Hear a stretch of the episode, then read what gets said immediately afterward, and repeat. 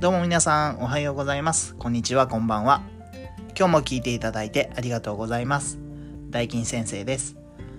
このラジオでは僕、大金先生が子育て、学校、お仕事、人間関係のことについてお話をしています。今日も大金先生のお悩み相談室を始めていきたいと思います。本題に入る前にお知らせをさせてください。完全無料のブランディングリンク、リットリンクのセミナーを開催します。日付は4月16日金曜日の9時から、ズームで開催します。参加費は無料です。ただ、参加条件がありますので、概要欄のリンクをご覧ください。たくさんのご参加お待ちしております。はい、それでは本題の方に入っていこうと思うんですが、今日はですね、え、そうだったの？学校の闇を教えますということでね、えー、お話をしていこうと思うんですが、えー、皆さんね、まあおそらく大体の方々は、えー、日本の学校に行かれてたのかなと思うんですが、えっ、ー、とね、まあなんでこんなお話ししようかなと思ったかというと、まああの、以前お話ししたことがありますが、えー、ハッシュタグ教師のバトンというのを受けて開催しようと、お話をしようと思っており、思いました。えっ、ー、とですね、まあ教師というのは、ある意味閉ざされた、閉鎖された社会なのかなと思ってまして、えー、まあ大体の方々って企業に就職することなく学校に就職する先生が多いのかなというふうに思っています。そして、えー、その学校内ですね。あとは自治体の教育委員会の中の学校といういろんな学校の中の常識がそのまま先生の常識になってしまうというようなこともあります。はい。ということで、えー、実際にお話をしていこうと思うんですがみんなの知らないえー、先生の実態ということで、えー、まずですね、給食費というのは自腹です。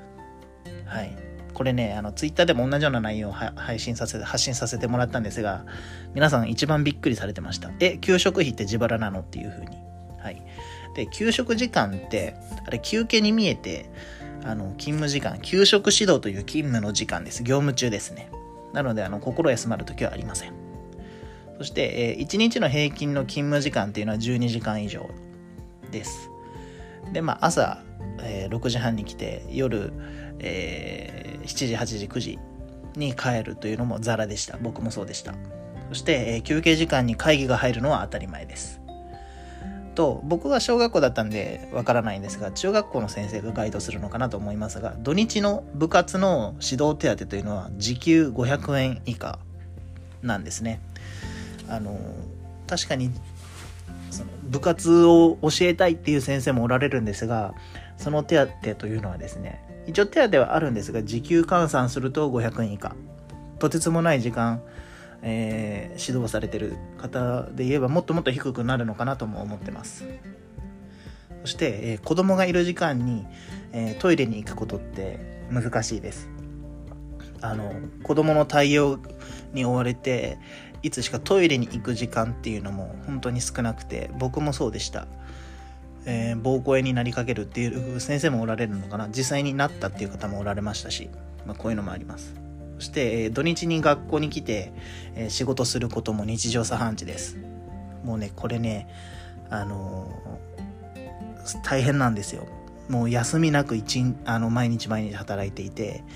あのネットで出されてる年収は確かにそうなのかもしれないんですが時給換算するとねやってられないってなります。はい、で、まあ、教師の仕事って、まあ、やりがいは確かにあるんです。あるんですけど教師がしなくてもできる業務が多いっていうのと、えー、外部に委託をしないっていう課題もあります。でやらなくてもいいような業務まあ、例えば、まあ、学級通信って大切なんですけど、あれは実際勤務の中には入ってません。必ず作りなさいというのもありません。ただ、えー、保護者や子供との信頼関係を作って上作っていく上では必要なので作ってるっていう先生もおられます。はい。で、まあ、こういった先生方の、まあ、闇というか、